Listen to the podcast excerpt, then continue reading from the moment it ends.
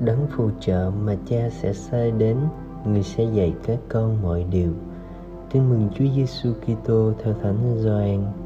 Khi ấy, Chúa Giêsu phán cùng các môn đệ rằng, ai nghe các giới răng thầy truyền và tuân giữ, người ấy là kẻ yêu mến thầy, và ai yêu mến thầy sẽ được cha thầy yêu mến, và thầy cũng yêu mến và tỏ mình ra cho người ấy.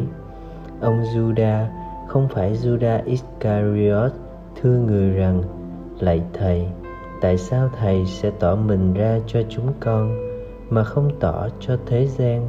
Chúa Giêsu trả lời, ai yêu mến thầy sẽ giữ lời thầy, và cha thầy sẽ yêu mến người ấy và chúng ta sẽ đến và ở trong người ấy.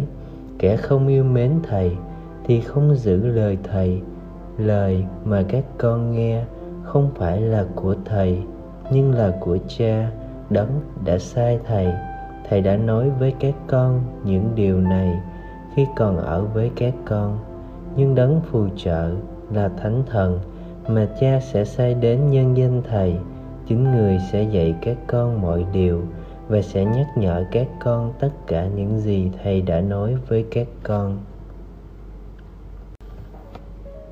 Suy niệm cũng là điều dễ hiểu khi yêu mến ai, thì cũng sẵn lòng nghe những lời người ấy.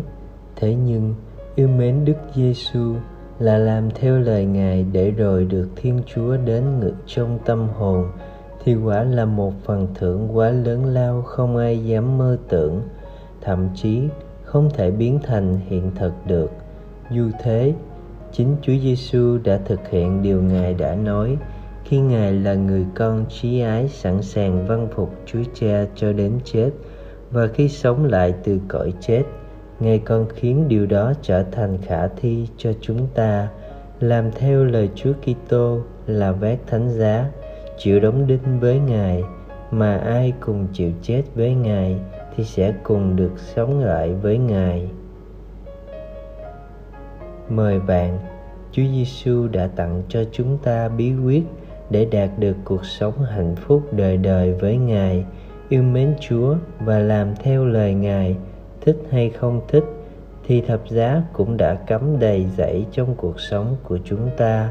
Vấn đề là chúng ta có biết đón nhận những thập giá đó một cách mau mắn và với chọn niềm yêu mến hay không.